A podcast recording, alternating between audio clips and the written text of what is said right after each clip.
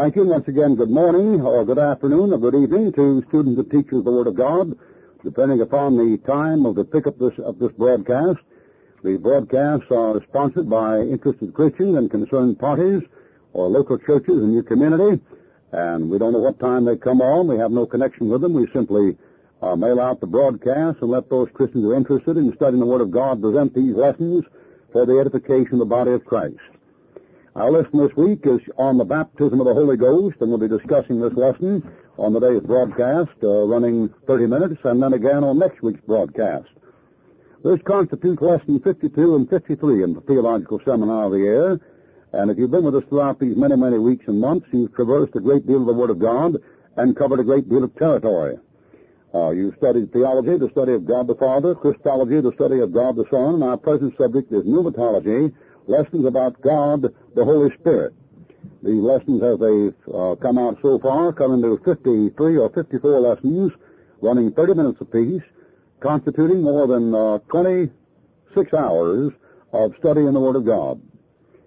All right, now we're dealing here with a very important subject this week, and this is the baptism of the Holy Ghost uh, perhaps the most malign subject in the entire New Testament, outside of the uh, false teaching of Calvin, Berkhof, Dabney, Kuyper, Hodge, and the Puritans on the five points of Calvinism to it.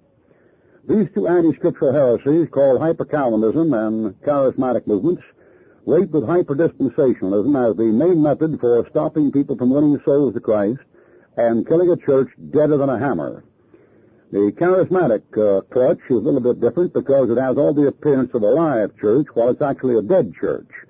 What they lack in intelligence and rationality and belief and faith in the Bible, they make up for in noise and emotional show and display.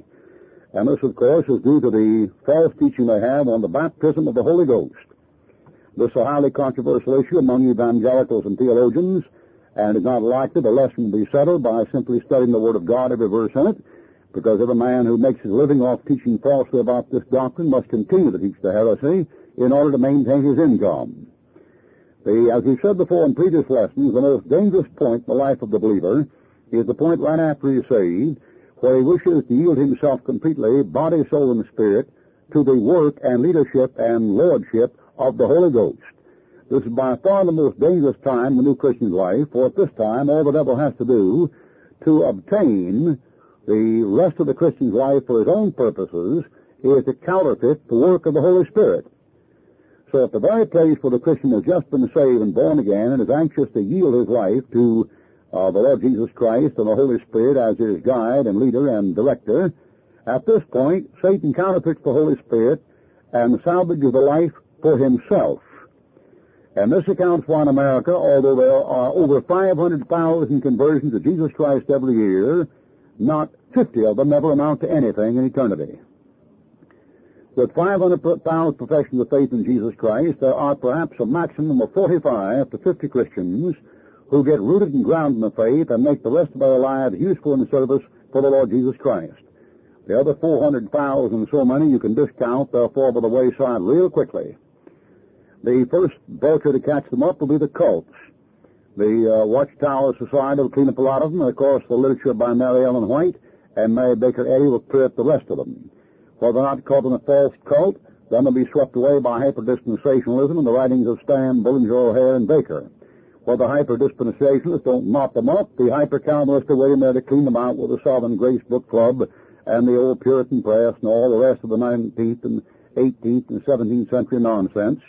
And if they manage to escape this deadly plague of spirituality killing heresies, then, of course, the charismatics will mop them up and make them feel, think that their feelings are associated with Bible doctrine and they are to judge the book of Acts by their own emotional experiences. We trust our today will not confuse the Christian, but rather help to explain the most difficult and complex problem. The problem has been used by Satan to divide Christians, while the ministry of the Spirit is actually to draw Christians together. Because the ministry of the Holy Spirit is to draw Christians together, the modern charismatic movement is the most dangerous movement possible because it draws Christians together at the expense of the truth. Now you may as well lay it down and settle it in your heart. Any movement that gets Christians of different denominations together at the expense of the book that the Holy Spirit wrote is satanic. any movement that causes love among the brethren to draw close to each other and base their experience on their experience with the experience of their experience is a demoniac movement. And this is why these Christians who get concerned with this movement are so dead set on trying to tell you that a Christian cannot be demon possessed. Have you ever noticed that? The demon possessed, possessed man is the most valuable in insisting that a saved person cannot be demon possessed. And the rinky-dink Mickey Mouse scholarship for this is that he that is greater than he that he is greater than in the world, which of course doesn't say one thing about possession. The fact that the one the Christian is greater than he that is in the world means nothing, per se. Now, if you are yielded the one that is in you, and the one that is in you is the right one, and you not have enough sense to discern which one is the right one and which is the wrong one, then there's some impact to the statement. But the bare statement that simply because Christ is in you and he is greater than he that is in the world, that therefore you can't be controlled by the devil, is ridiculous. In the light of 1 Corinthians 5, 1 Corinthians 6, Acts chapter 5, and 1 and 2 Timothy. There are saved people being delivered to Satan for the destruction of the flesh throughout these pastures. And one of them is committing fornication with his father's wife. Now don't be deceived for a minute by this high sounding nonsense that these demon possessed Christians are always worried about can you be obsessed or oppressed and all that nonsense with unclean spirits. The people who worry the most about the unpardonable sin are the people who come the closest to committing it. And the people who worry about a Christian being demon possessed are the ones that are possessed. And all this is done, of course, under the under the shambolic, the shambles of an alibi that after all, we're getting all the Christians together and crossing interdenominational lines and crossing the line of the establishment or established Christianity. This means absolutely nothing. Satanism crosses the lines of established denominations. So what? Astrology crosses the lines of denominational establishment. So what? These people are actually boasting about the fact that they've overthrown sound doctrine and are teaching false doctrine and are trying to think because they're hugging and kissing each other and trying to get together that they're more superior than the Word of God. There are various interpretations or explanations of the doctrine of the baptism of the Holy Ghost. It is the first time that one is filled with the Holy Ghost. That is, you'll find in your Bible that in relation to Pentecost, it is not only spoken of as a, as a baptism, but as a filling. Many Christians believe they're not the same. The words baptism and filling, of course, are opposite meaning. Baptism is immersion into something. Filling is putting something into the individual.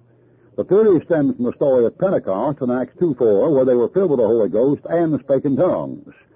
But that can only be explained by the fact that Pentecost was a Jewish dispensation, opening a dispensation to the Jews, where the Holy Spirit was to come and everything occurred simultaneously. That is, Pentecost chapter 2 is the beginning of a period of time. We find this also in Acts chapter 8 and Acts chapter 10. And every time when anybody speaks with tongues in the Bible, it is never an evidence for baptism of the Holy Ghost except in two places. Although every Christian has been baptized in the body of Christ by the Holy Ghost, 1 Corinthians chapter 12, verse 13, the only time any of them speak in tongues is as a sign to unbelieving Israel 1 Corinthians 14, 22, Acts chapter 10, verse 44, and Acts chapter 2, verse 1 to 5.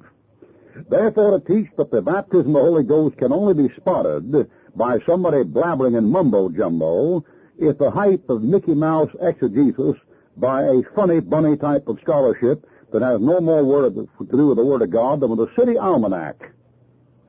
You have no business trying to make the Bible back up your mumbo jumbo just because you're stupid or lazy or wicked or all three. The only time anybody speaks in tongues in the book of Acts is a, is a sign to Israel. Acts chapter 10, Acts chapter 19, Acts chapter 2. And when they speak with tongues, they certainly do not speak in unknown tongues.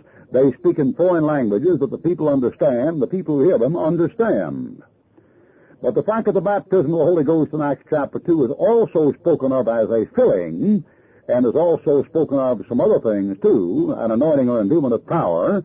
The heretics of our day and age try to pretend that every time a man receives the Holy Spirit, he has to repeat the Jewish feast of Pentecost. Now, why these heretics insist this in view of the fact that nothing happened in Pentecost of 34 AD is remarkable. Did you ever stop to think that in Pentecost of 35 AD, nobody was filled with the Spirit, nobody talked with tongues? And in Pentecost of AD 35, nobody was filled with the Holy Ghost and nobody spoke with tongues? And in Pentecost of AD 36, nobody was filled with the Holy Ghost and nobody talked with tongues?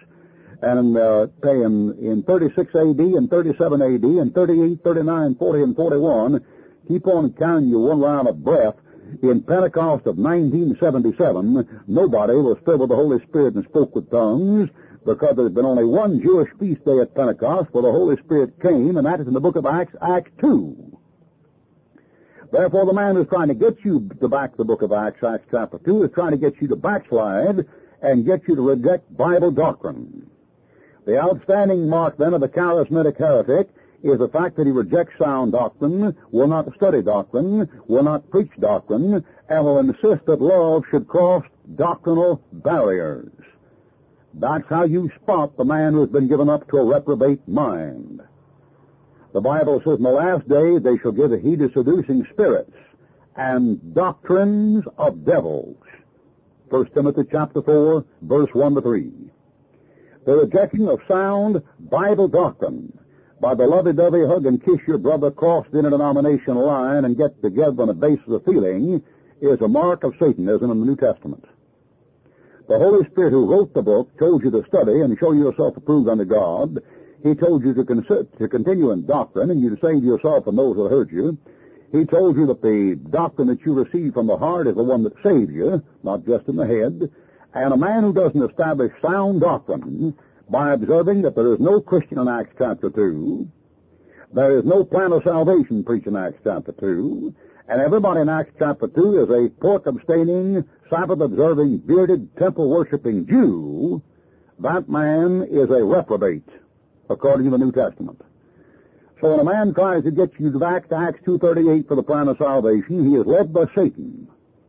At Acts chapter 2 at Pentecost, those who spoke in tongues were circumcised, bearded, pork abstaining, Sabbath observing, temple worshipping Jews.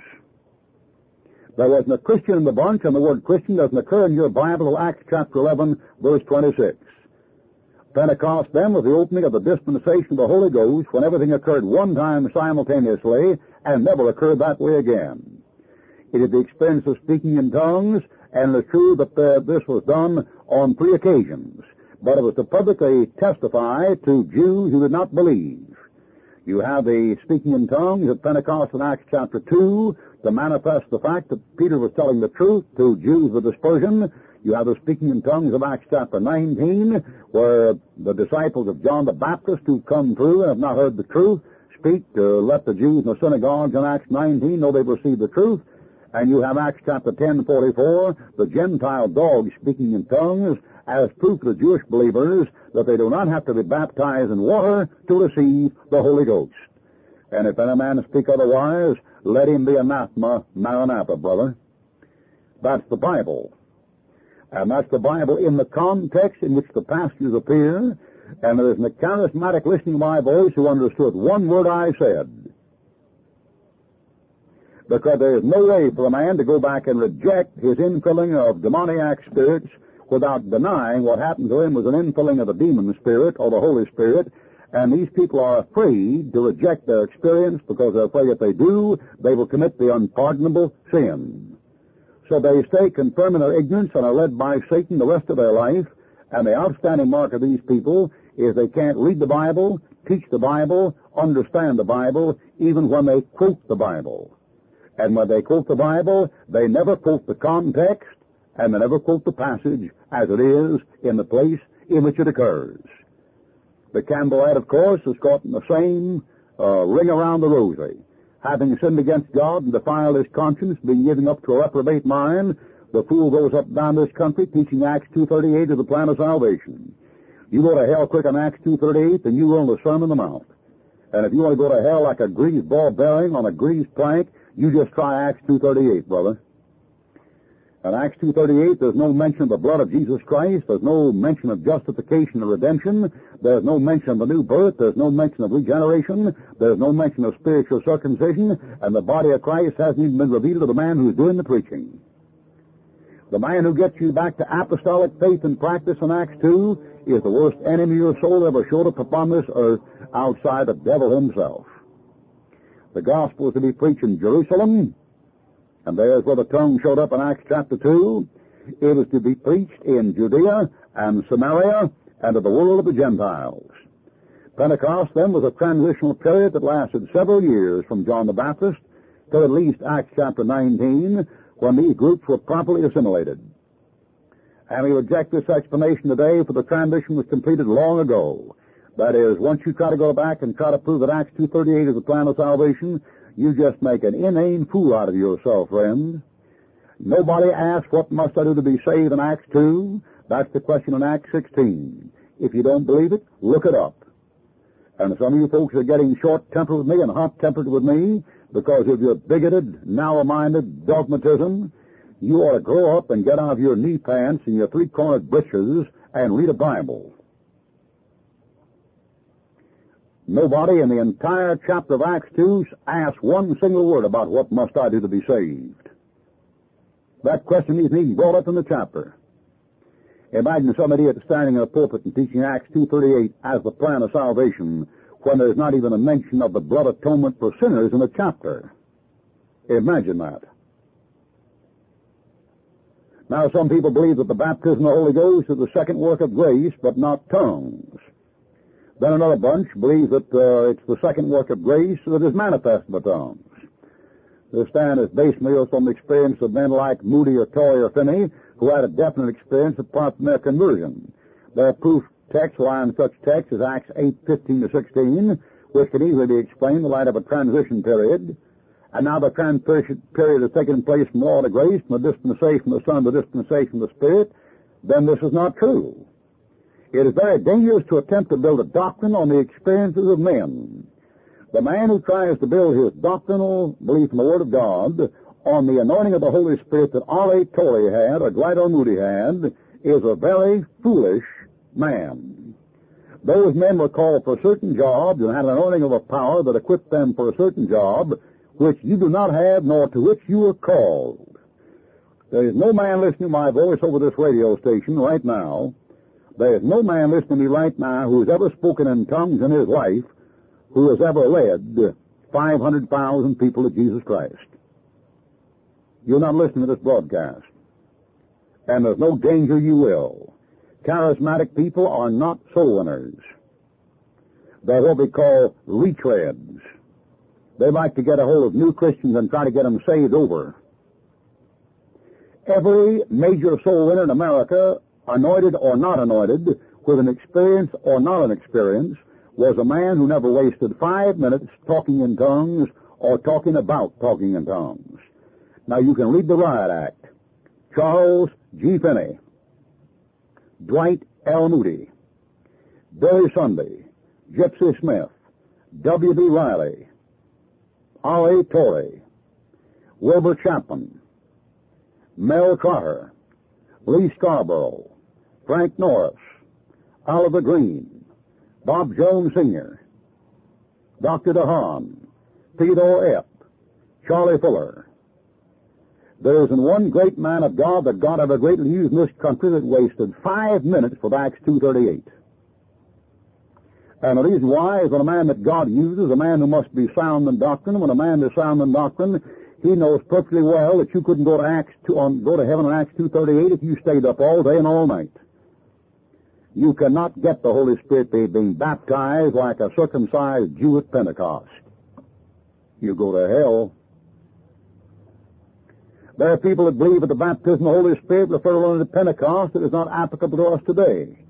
And this is the attitude of many of the larger churches today, whereby they reject the doctrine and continue to ignore the teaching entirely. They reject all outward manifestations of the Holy Spirit. And of course, this is entirely wrong. Now, it is true that prophetical passages like Joel 2.28 Matthew 3.11, Mark 1.8, and Luke 3.16 were fulfilled at Pentecost. However, in the light of Ephesians chapter 4, verse 5, and 1 Corinthians 12.13, we can be absolutely certain that every believer in this age is baptized by the Holy Ghost into the body of Christ. It is the baptism referred to by John the Baptist in Matthew 3.11, and it is available today. This view confuses the anointing of the Spirit with the baptism of the Spirit, And actually, the baptism of the Holy Spirit is what puts the man into Jesus Christ. Uh, this passage in uh, 1 Corinthians chapter 12, 13 refers to the Christian being put into Jesus Christ by the Holy Spirit. Now, the only doctrinal statement of this subject is 1 Corinthians 12, 13, which says, For by one Spirit are we all baptized into one body, whether it be Jews or Gentiles. The five prophecies of Matthew 3.11, Mark 1.8, Luke 3.16 were looking forward to Pentecost. The verb tense in 1 Corinthians 12.13, it speaks of a completed experience. That is, every believer is baptized by the Holy Spirit in Jesus Christ at the time of his conversion. It is the baptism of the Holy Ghost thus today that places the new convert into the body of Christ when he trusts Jesus Christ as his Savior. And this is why it, that nowhere in the epistles is anybody ever exhorted to seek the baptism of the Holy Ghost. You don't have to worry about it. You're not to bother with it. And woe be to the man that lies to you and leads you astray by telling you you need to seek the baptism. There isn't one verse in from Matthew to Revelation or from Genesis to Revelation that ever told anybody to seek the baptism of the Holy Spirit. And the Jews who received the baptism of the Holy Spirit at Pentecost had that as an automatic promise from Luke 24 and Acts chapter 1, and they didn't have to seek it either. They got it by divine appointment. It was appointed that 50 days after the resurrection, at the Feast of Pentecost, the Jewish feast, the Holy Ghost was going to come and baptize of the body of Christ, whether they sought him or not. Therefore, the heretic who teaches you to seek the baptism is leading you astray and trying to get you to believe a doctrine of Satan. The Christian is exhorted to be filled with the Spirit. He's told not to grieve the Spirit. He's told not to quench the Spirit. But at nowhere is the Christian ever told to seek the gift of tongues, nor is the Christian ever told to seek the baptism of the Holy Ghost. I'd be glad to mail you a check for $10,000 if you can find any place in an authorized version.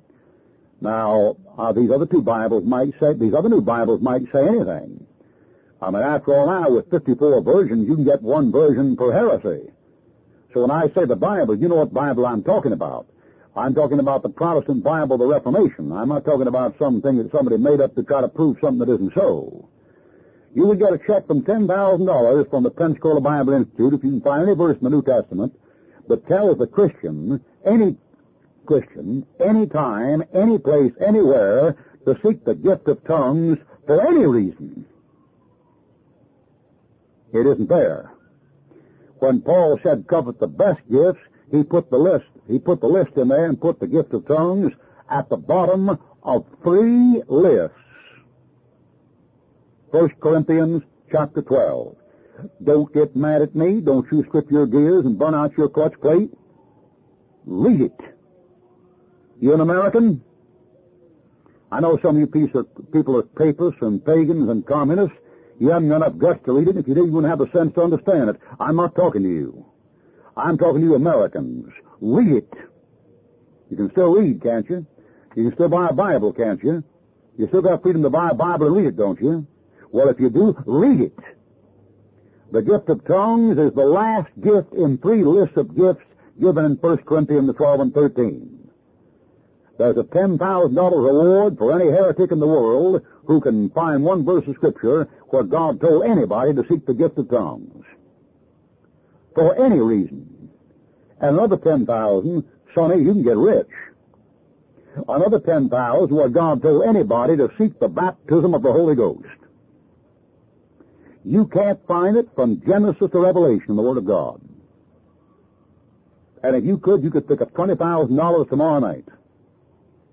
And the reason why you can't pick the money is because you can't find it because it's not there. Yes, I heard so and say, so say that he's a bigger blasphemer as you are. All right. Acts chapter 2 verse 1 to 4 is a Jewish feast, an experience to mark the initiation of a new dispensation. And there are four facts we learn from 1 Corinthians 12, 13 that cannot be denied by the man who believes his Bible and reads what he believes in the context in which it appears. Never forgetting, of course, that a text without a context is a pretext. You can make the Bible teach anything, but you cannot make it teach anything but the truth if you take the words as they stand, written where they are, in the context where they appear, and take them at face value to mean what they say and say what they mean. I'll grant you that a jackleg can take uh, Acts 19 out of the context and say, have you received the Holy Ghost since you believe? And make you think that a born again saved Baptist has to have a second experience after they're saved. But you did that by taking out of the context there are no saved Baptists in Acts chapter 19. As a matter of fact, the men who are asked the question are not even saved. You see what I mean, Jelly Bean? So there are four facts about 1 Corinthians 12, 13 that stand out in the context in which it appears, which cannot be denied by the rational Christian who is not demon-possessed or led by unclean spirits. And the outstanding mark of the demon-possessed Christian, of course, is his rejection of the clear, plain statements of the Word of God in the context in which they stand. Number one, every believer has been baptized. Quote, by one Spirit are we all baptized, past tense, in the one body and have been made, past tense, to drink into one Spirit. The first thing then is every believer has been baptized. The fact that he may not have gone off his nut like some of you did, and his nervous system may not have come apart like some of yours did, and the fact that he may not have blibber blabbered and jumber jabbered and trying to get something out of Christianity he couldn't get because he was disobeying God, and the fact that he didn't mumble blubber hubba gobble flubber gobble because as a full gospel businessman he wanted to stay in the liberal church where he was. Oh yeah, honey, a lot of things going on these days. Has nothing to do, as they say up in Carolina, with nothing. The truth is, every believer has been baptized by the Holy Ghost. Number two, the experience is in the past tense. It is a completed transaction. Number three, the function of that baptism was to place the believer into the body of the Lord Jesus Christ, as you find in Ephesians chapter 4, verse 5, and John chapter 17. This then is what unifies the believer. It isn't some mumbo jumbo in tongues that unifies believers. It isn't denominations getting together on the base of a blobberly hobbly, a flubble bubble, hostile, a sham tie, bow tie, spit it out your mouth. That isn't it. The thing that unifies the believer is the fact the Holy Spirit has put the ball into the body of Christ, canceling all differences of race, color, or politics. If any man is in Christ, he's a new creature. In Christ is either Jew or Gentile. Old things have passed away. Behold, all things have become new. The unity in the body of Christ has nothing to do with tongues, for the people who talk in tongues don't understand each other half the time, and even disagree with each other as to how or why or when they're speaking in tongues, and some of them are smart enough to know that some of themselves are a bunch of hypocrites. That isn't unity. That's confusion. That's babel. That's the confusion of tongues. Our unity then in Christ lies in the fact that we're all in one body of the Lord Jesus Christ because According to 1 Corinthians 12, 13, the Holy Spirit who wrote the book and preserved us has placed us into the spiritual body of the Lord Jesus Christ. On our next broadcast, we'll discuss the baptism of Ephesians chapter 4, verse 5. We'll also discuss the baptism of Romans chapter 6, verse 3 to 11, which are wrongly applied by the Campbellites to teach water baptism, where water baptism occurs nowhere within ten chapters of the chapter in either direction. Until then, may the Lord bless you and good day.